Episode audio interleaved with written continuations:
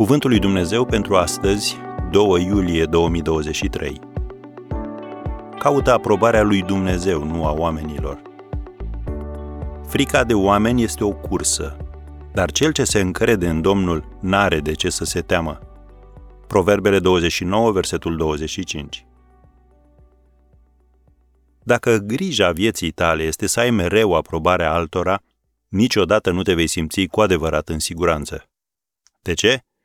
Pentru că va veni vremea când vei face ceva cu care ei nu vor fi de acord. Și atunci, ce vei face?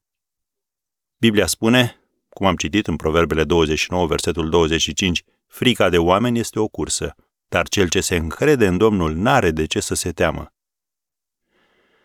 Capcană este doar un alt cuvânt pentru închisoare.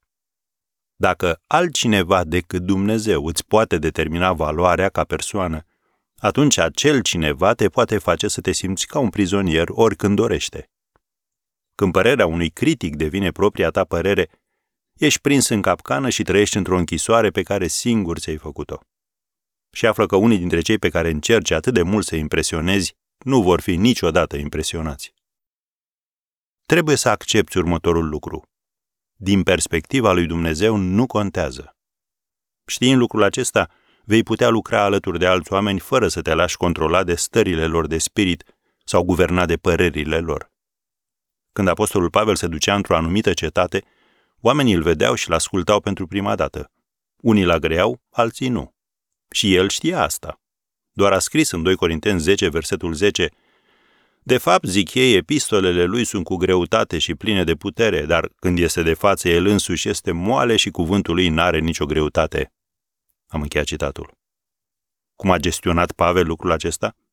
El a mai scris în Galateni 1, versetul 10, Caut eu oare să plac oamenilor?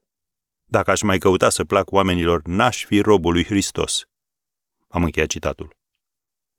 Ca să ai sentimentul siguranței în viață și ca să te simți împlinit în ce faci, trebuie să ajungi în punctul în care, uitându-te în oglindă, să poți să afirmi cu toată convingerea sunt iubit și aprobat de Dumnezeu și asta e tot ce contează.